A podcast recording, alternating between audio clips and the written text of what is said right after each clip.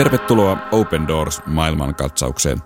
Minä olen Eero Hietala ja kanssani studiossa Open Doors Suomen johtaja Miika Auvinen. Tervetuloa. Kiitos. Tänään aiheenamme on Nigeria, joka sijoittuu Open Doors-järjestön julkaiseman kristittyjen vainoja kuvaavan World Watch-listan sijalle 12. Tässä maassa kristittyjen tilanne on siis 12 huonoin. Tämä kuulostaa Miika hieman ihmeelliseltä, sillä Nigerian eteläosahan on voimakkaan kristitty alue. Mistä näin huono sijoitus johtuu? Joo, havainto on oikea, eli, eli Nigerian eteläosa on vahvasti kristillistä aluetta, mutta Nigerian pohjoisosassa 12 osavaltiota ö, noudattaa sharia-lakia, eli käytännössä näiden osavaltioiden väestön edellytetään elävän ö, islamilaisten tapojen mukaan. Niin, maa todella siis jakautuu voimakkaasti kristittyyn ja islamilaiseen osaan. Mitä muita eroja etelällä ja pohjoisella on kuin uskonto? No Nigerian rajat on piirretty ö, brittikolonialismin vaikutuksesta ja ovat ö, käytännössä voisi sanoa, että aika keinotekoiset. Ja niin kuin monissa muissakin Afrikan maissa, tämä on yksi syy moniin ongelmiin Nigeriassa, jossa erilaiset eriävät heimot ja kulttuurit kohtaa ikään kuin yhtenäisen Nigerian valtion alueella, vaikka käytännössä etninen ja kulttuurinen tausta on täysin eri. Ja se on ollut haaste Nigeriassa vuosi kymmeniä, että pohjoisosa on käytännössä aivan kuin eri maa etelä Nigerian kanssa. Niin täällä maan pohjoisosassa sielläkin on jonkin verran kristittyjä, mutta he ovat viime aikoina joutuneet voimakkaan vainon kohteeksi. Millaista tämä vaino on? Joo, kristityt on ollut itse asiassa pitkään Nigerian pohjoisosassa vainon kohteena johtuen ihan jo niin kuin totesin tästä perusasetelmasta, eli islamilainen sharia-laki määrittää elämää lähtökohtaisesti näissä eh, Pohjois-Nigerian osavaltioissa. Sinun oletetaan olevan muslimi. Eh, heimot, heimoyhteisöt ylläpitää tätä islamin eh, elämistä todeksi. Jos käännyt pois islamista kristittynä olet automaattisesti luopio ja näin ollen sinua uhkaa kuolemanrangaistus Naisiin kohdistuu paljon seksuaalista väkivaltaa, joka Nigeriassa on erittäin yleistä. Ja sitten viimeisimpinä vitsauksina, jotka maailman mediassa on toki levinnyt, on Pohjois-Nigeriassa Boko Haramin toiminta, terroristiorganisaatio, joka ää, syntyi vuonna 2000, jonka tavoitteena on saada koko Nigeria, myös siis Etelä-Nigeria, noudattamaan islamilaista sharia-lakia. Ja ja tämä ähm, Boko Haramin toiminta on johtanut siihen, että kristityt ovat joutuneet pakenemaan monilta seuduilta. Pohjois-Nigeriassa miljoonat kristityt ovat joutuneet pakenemaan. Ja nyt sitten vielä ihan viime vuosina kaiken tämän lisäksi Keski-Nigeriassa – Fulani-heimoon kuuluvat islamistiset aseelliset ryhmittyvät ovat lähteneet järjestelmästi tappamaan kristittyjä keski alueen, muun muassa Platoon osavaltion kylissä. Eli siellä on käynnissä monta tällaista aseellista raakaa väkivaltaa sisältävää konfliktia kristittyjä kohtaan. Eli Keski-Nigeriassa voidaan jopa puhua käynnissä olevasta kansanmurhasta, eikö näin? Kyllä, siis nigerialaiset ö, poliittiset vaikuttajat, ö, parlamentin jäsenet ovat pyytäneet YKlta ja kansainväliseltä yhteisöltä apua ö, ja käyttäneet ihan termiä genocide, kansanmurha, joka on käynnissä Keski-Nigeriassa. Eikä aivan syyttä, siis tuhansia ja tuhansia ihmisiä on tapettu suoraan hengelliseen kristilliseen identiteettiin liittyviä murhatapauksia. Open Doors-järjestön World Watch-tutkimusyksikkö raportoi lähes 4000 vuonna 2019. Eräs nigerialainen nuori mies Guang Adamu on yksin näitä konkreettisia ö, kasvoja. Hänen koko suku pyyhittiin pois muutaman tunnin aikana, kun aseistautuneet islamistiset Fulani heimon jäsenet hyökkäsivät tähän Guangin kristilliseen kylään ja tappoivat kaikki ihmiset, jotka eivät ehtineet pakoon. Ja sytyttivät sen jälkeen koko kylän, kaikki rakennukset tuleen ja muutaman tunnin aikana siis käytännössä yhden kylän koko olemassaolo pyyhkiytyi pois – Suvut tapettiin, ihmisten omaisuus tuhottiin ja pakenemaan päässeet sitten joutuivat toteamaan, että koko se he, heidän elinpiiri oli mennyt. Eli nyt siis puhutaan Fulani-heimon islamisteista ja kansanmurhalla on usein, miten tarkoitetaan siis tällaista tarkoituksellista kansanosan tappamista, hävittämistä sillä seurauksella, että toinen kansanosa saa enemmän elintilaa. Mikä on tämän Fulani-heimon, äh, mihin he pyrkivät tällä kansanmurhalla? Siellä vaikuttaa olevan ainakin kaksi tavoitetta taustalla. Ensimmäinen liittyy juuri tähän, tähän uskontoon, eli, eli fulanit ovat muslimeja ja he pyrkivät levittäytymään etelämmäksi ja raivaamaan tilaa, eli ajamaan pois kristityt, jotka he näkee vääräuskoisina näiltä alueilta. Toinen liittyy sitten laidunmaahan, eli fulanit samoin kuin monet muut heimot Pohjois-Nigeriassa ovat paimentolaisia ja he haluavat karjalleen lisää ää, tilaa ja kristityt, jotka pääosin on maanviljelijöitä, taas he näkee, että, että tarvii sen laidun maan itselleen. Ja tässä yhdistyy näin ollen uskonnolliset, etniset ja sitten tämmöiset taloudelliset intressit, että halutaan kristitty väestönosa puskea etelämmäksi. Mainitsit aiemmin myös Boko Haramin, jonka moni kuulija ehkäpä muistaa vähintään tästä surullisen kuuluisesta koulutyttöjen kidnappaustapauksesta.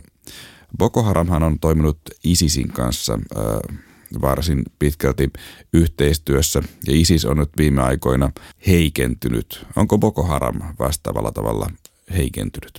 Kyllä ja ei. Ja Isiksenkin osalta on pakko sanoa, että, että halutaan nähdä ja, ja tietyt ulkovaltojen presidentit kokevat hienona sanoa, että Isis on nyt kukistettu. Tosiasiassa Isiksen soluja toimii eri puolilla ja, ja, ja ne aktivoituvat eri vaiheissa.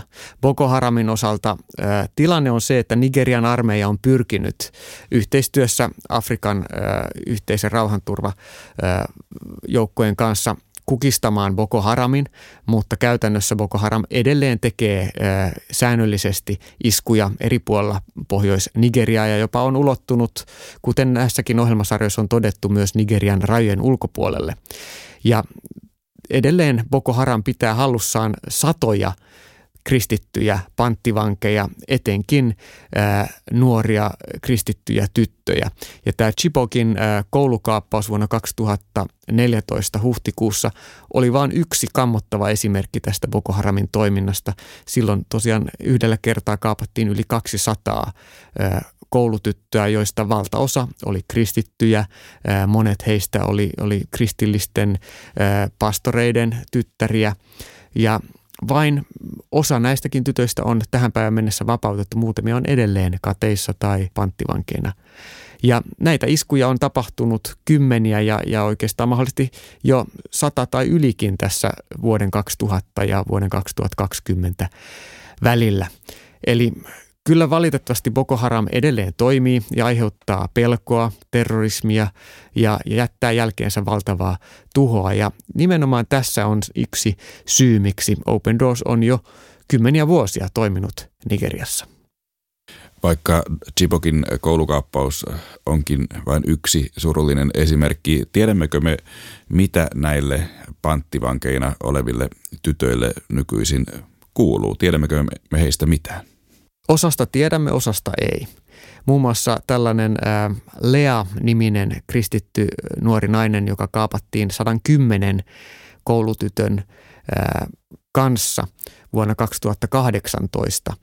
Ää, hänestä saatiin ihan tammikuun puolivälin jälkeen tietoa, kun eräs toinen avustustyöntekijänä kidnappattu henkilö vapautettiin Boko Haramin kahleista. Ja tämä avustustyöntekijä osasi kertoa, että, että tämä Lea-niminen nigerialainen tyttö oli edelleen elossa seksiorjana Boko Haramin hallussa, mutta kuitenkin elossa. Tämän Lean tilannehan oli se, että kun 110 kristittyä koulutyttöä kaapattiin, ää, muistaakseni helmikuussa 2018, niin heistä 109 vapautettiin noin kuukauden kuluttua – Valtaosa heistä oli raiskattu ja pakkonaitettu ää, islamistitaistelijoille ja kaikki heistä oli pakotettu kääntymään islamiin. Mutta tuo Lea oli ainoa, joka tuosta joukosta ei ollut suostunut kääntymään islamiin. Hän oli sanonut, että minä en suostu luopumaan Jeesuksesta, joka on pelastajani. Nämä muut vapautuneet tytöt kertoivat, että, että Lea halusi säilyä kristittynä ja sen takia hän edelleen tänä päivänäkin on Boko Haramin hallussa ja nyt uuden tiedon mukaan pitkästä aikaa on tullut tieto, että hän on kuitenkin elossa.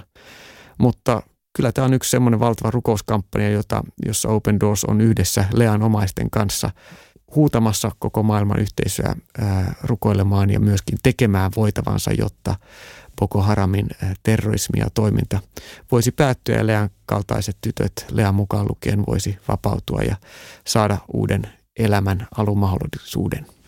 Puhuimme tuosta maan keskiosien kansanmurhasta, kehittyvästä tilanteesta siellä. Miten kristittyjen määrä siellä keskiosissa on muuttunut viime vuosina? Onko se vähentynyt? Kyllä se on vähentynyt, koska moni pelkää turvallisuutensa vuoksi ja moni on joutunut pakenemaan. Eli, eli puhutaan ihan ä, miljoonien ihmisten ä, paosta. Ja yksi työmuoto, jossa Open Doors auttaa, työ Nigeriassa on ensinnäkin hurjan laajaa ja siellä Koillis-Nigerian epävirallisilla pakolaisleireillä muun muassa on paljon sinne paineita kristittyjä perheitä ja, ja viime vuodenkin aikana Open Doors toimitti yli kolmelle tuhannelle perheelle ää, 15 000 ää, avustuspakkausta yksittäisille ihmisille, jotka käytännössä ovat joutuneet jättämään taakse kaiken. Esimerkiksi niin kuin tuossa aikaisemmin viittasin tähän kylään, joka täysin tuhottiin näiden islamistitaistelijoiden toimesta muutamassa tunnissa. Tällaisissa tilanteissa olevilla ihmisillä elää pakolaisleireillä kädestä suuhun. Ja ihan tämä traumaterapia, käytännön apu, sitten myös hengellinen rohkaisu. Kaikki tämä on sellaista, mitä Nigeriassa tuetaan. Ja eräs nuori nainen, Mercy, oli Boko Haramin uhrina, kidnapattuna. Hän on yksi esimerkki siitä, miten Open Doorsin tuella saadaan aikaan uutta. Hän sai ensin traumaterapiaa, lääketieteellistä apua. Hänellä oli vapauduttuaan jalka murtunut, totta kai mieli murtunut. Ja sen jälkeen sitten koulutuksen kautta, kun peruselämän edellytykset palautuu, niin hän on saanut räätälin ammatin ja pystyy tänä päivänä elättämään itsensä kaikesta siitä häpeästä huolimatta kuitenkin yhteiskunnan jäsenenä tulee toimeen, koska moni näistä bokonaista ei myöskään pääse enää naimisiin, he ovat häpäisty loppuiäksi. Eli työtä riittää ja, ja oikeastaan haluan rohkaista, että jos sinä nyt kuulijana haluat nähdä ja, ja kuulla ja ymmärtää lisää Nigerian tilanteesta ja nähdä myös sitä työtä, mitä Open Doors tekee Nigeriassa erittäin vakavan väkivallan uhriksi joutuneiden kristittyjen parissa, niin lähde mukaan Open Doorsin matkalle Nigeriaan lokakuussa 2020. Voit hakea matkalle mukaan osoitteessa opendoors.fi kautta matkat. Eli tämä on erinomainen mahdollisuus päästä autenttisesti näkemään sitä työtä, mitä saadaan tehdä. Tämä oli Open Doors maailman katsaus. Open Doors-järjestö tukee vainottuja kristittyjä ympäri maailmaa ja muistuttaa siitä, että kristityt ovat maailman vainotuin yksittäinen kansanryhmä. Open Doors julkaisee joka vuosi World Watch-listan, joka kartoittaa kristittyjen vainoja ympäri maailmaa. Open Doors palvelee vainottuja kristittyjä yli 70 maassa. Lisätietoja saat osoitteesta opendoors.fi.